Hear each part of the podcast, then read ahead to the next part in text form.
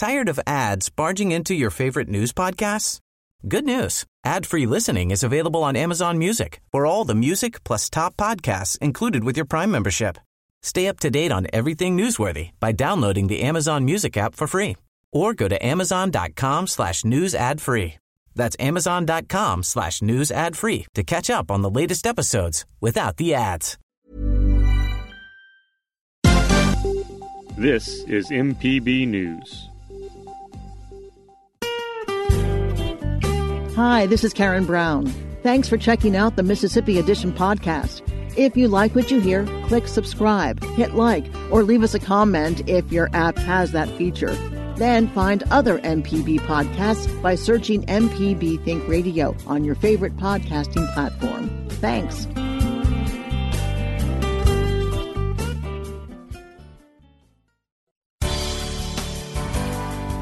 Good morning. It's 8:30 on Tuesday, July 14th. I'm Karen Brown and this is Mississippi Edition on MPB Think Radio.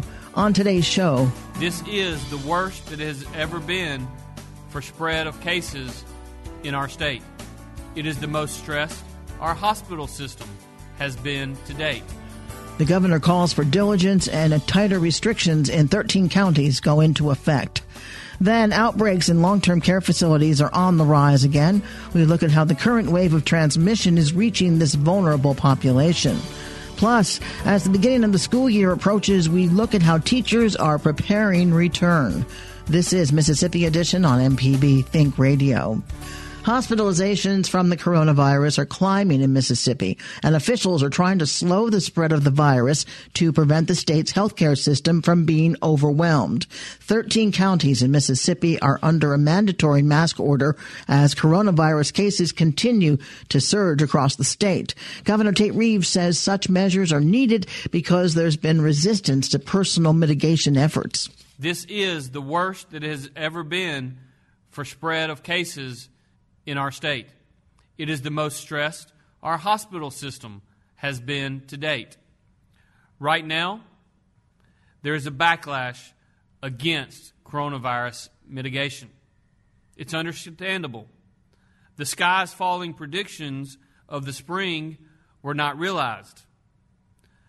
But we need to understand that that is partly because there were some who spun themselves up and could not control their rhetoric.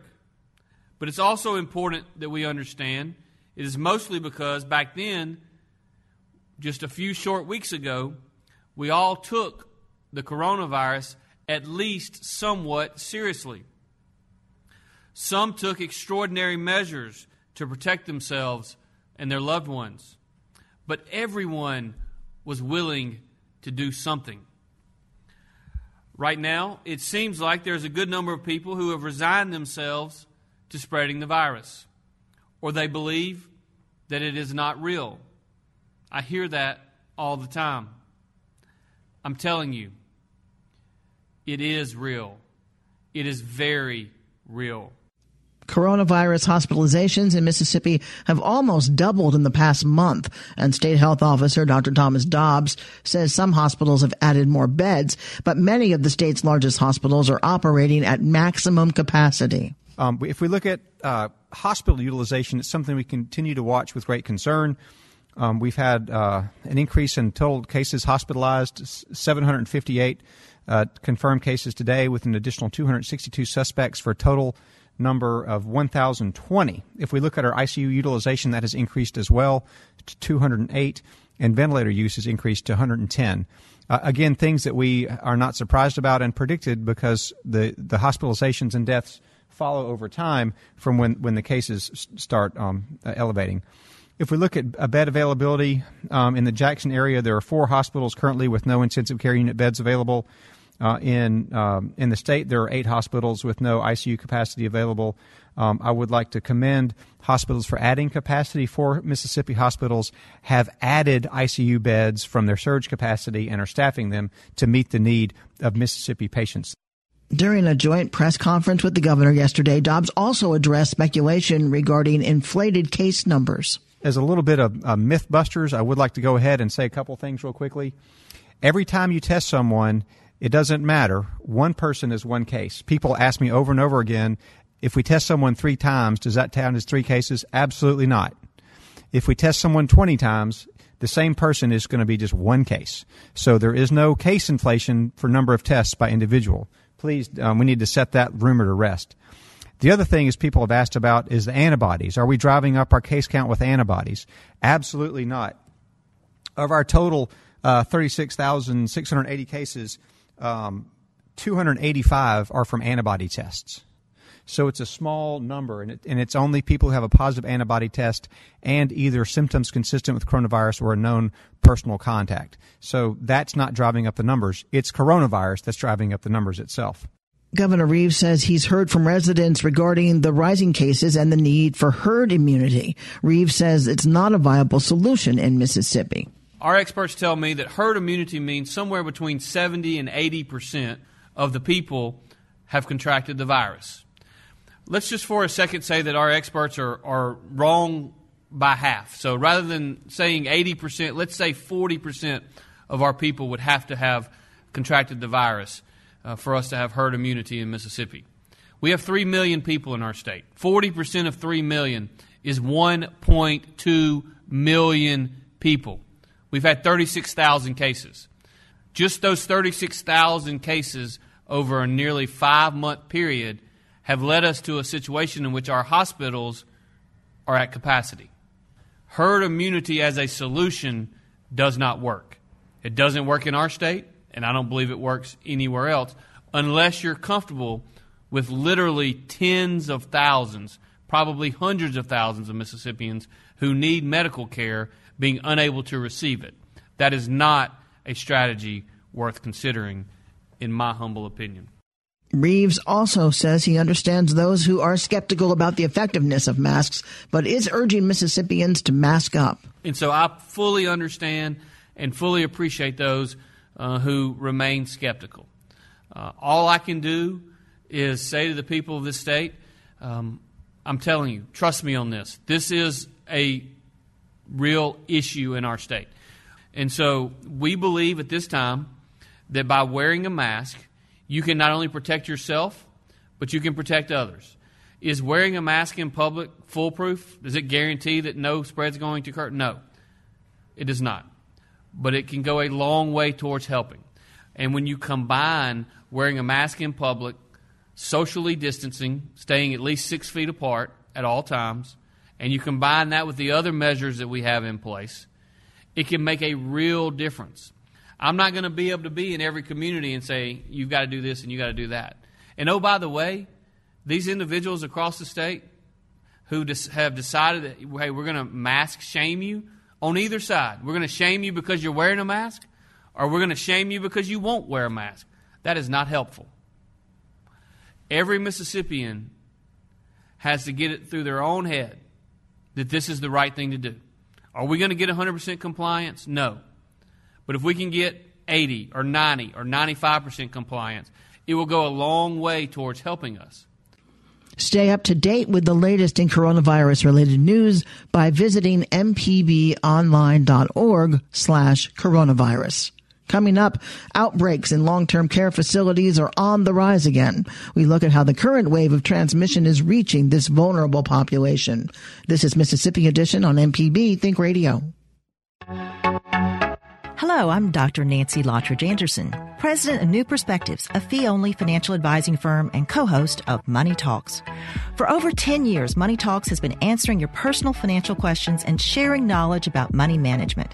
Money Talks can be heard Tuesdays at 9 a.m. on MPB Think Radio. Podcasts can be found on our website, money.mpbonline.org, or on your smart device's podcasting platform. This is Mississippi Edition. I'm Karen Brown. Nearly 50% of COVID 19 related deaths in Mississippi are occurring in long term care facilities. There are more than 100 coronavirus outbreaks in nursing homes and long term care settings across the state. State Health Officer Dr. Thomas Dobbs says the rise, based on the recent widespread community transmission, is not a surprise. We're seeing more and more uh, in- infections and outbreaks in long term care uh, facilities. Again, not a surprise, right? I mean, we they reflect what happens in the community. And the people who work in long term care settings, nursing homes, are the same people who live in communities where coronavirus is being transmitted. So, you know, it, it, we're all connected. If you're 20 years old and you're bored of sitting around home, you know, you go, going out and party and make may inadvertently kill somebody else's grandma in the nursing home as you perpetuate the pandemic. Yesterday, the Mississippi Department of Health reported a total of 3,000 cases among residents and a little over 600 total deaths. Tony Hamrick is president of the Mississippi Healthcare Association and is also administrator of Columbia Rehab and Healthcare. He tells MPB's Ashley Norwood it's going to take a community effort to slow the spread among the state's most vulnerable. Things did settle down. I think we were very focused. Uh, in the community, which therefore affects nursing homes and uh, in all in all settings. And I think that's how we managed to get our numbers down. And of course, as people relaxed and um, began to interact in the community more and uh, uh, increase their risk, uh, it increases the risk everywhere. There are more than there were last week, and I think it has simply to do with the community relaxing its standards on mask and things of that nature and social distancing and you know things that we should personally be aware of and and practice you know, some some would like to assume that it's pretty much impossible to control the virus from getting inside of these facilities, knowing that residents live there, but staff and, and, and, workers are in the community. Um, I want to ask you about protocol. Is is there sort of a standard that facilities are using or communicating with workers and staff um, so that they won't be exposed to as many risks in the community that will then, you know, has the potential to come into the facility. Yes. To answer your first question, is it is it possible to keep it out, or is it impossible to keep it out? Um, you know, I've been COVID free in my building, and I'm fortunate, and I thank God for that. Um, to to to say that you could always keep it out you're at the you're at the risk of your least uh, proactive employee. If you've got an employee, and we started off early on educating our employees that um, you know we can't tell you what to do when you get home. We can tell you this is how the virus is spread.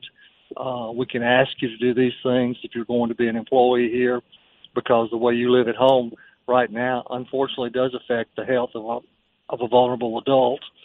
And we preach that every day uh, but uh, you're right. What uh, the staff, it, it doesn't come from within from within the nursing home. It's brought in from the outside. Talk to me about what happens after um, it, it, gets into the building. How is contact tracing and, and capacity for isolation in facilities? Well, most facilities, or I feel like all facilities, were urged early on before uh, we reached this stage. Uh, to go ahead and set up spaces for quarantining uh, and isolation should that become uh, a need. And of course, it has become a need. So all facilities should have had a designated hall or wing that they uh, prepared uh, for these residents to be moved to uh, once there was a, a positive case or a suspected case.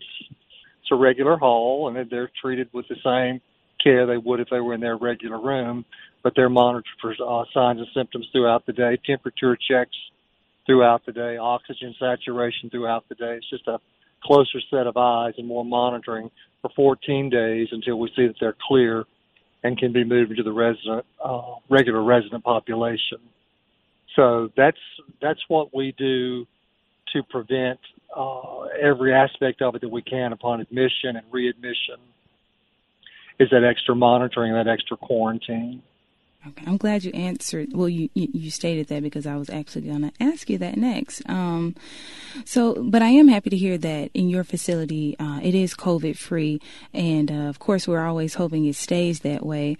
But as you hear the number of cases and deaths in long term care facilities elsewhere in the state, um, and, and, like you said, these these are these are these are some of our most vulnerable people. Um, you know what comes to mind? Like, what are you thinking when you hear that and you see the numbers every day? Well, what comes to mind uh, is still education and to reinforce with my staff every day uh, that the way you live your life outside this facility affects the life of a resident in this facility.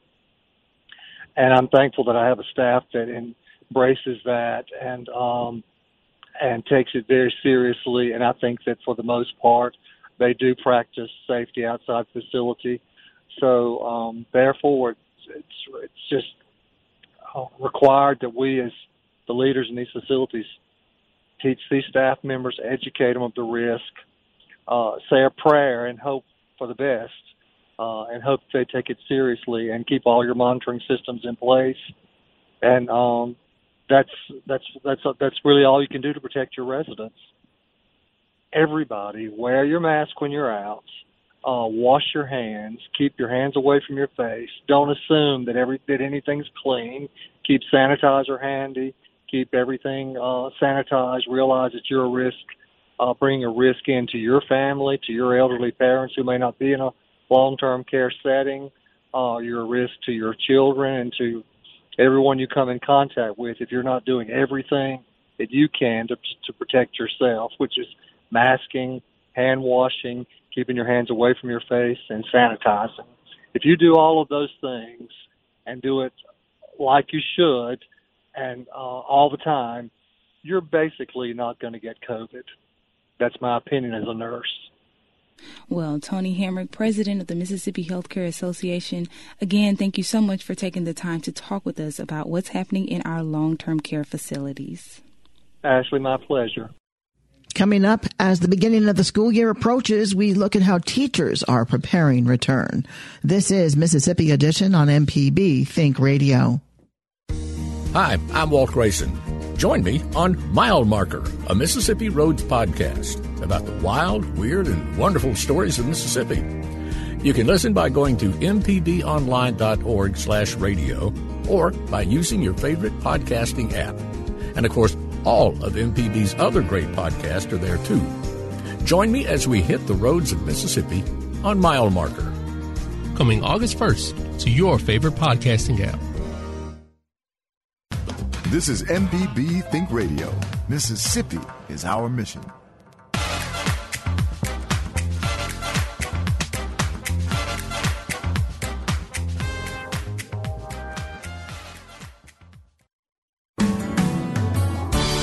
This is Mississippi Edition on MPB Think Radio. I'm Karen Brown.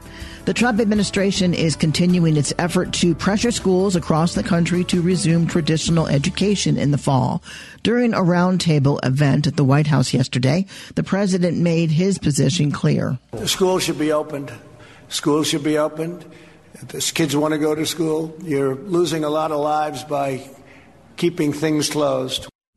In Mississippi, Governor Reeves says he would also like to see schools open and will continue to monitor the situation and coordinate with school districts. Uh, I do think it's important that we can that we get our kids back in school. I believe it's very important to for everyone to understand that we can do it in a safe, responsible way. Um, we're going to continue to monitor it, and we're going to continue to work with our school districts.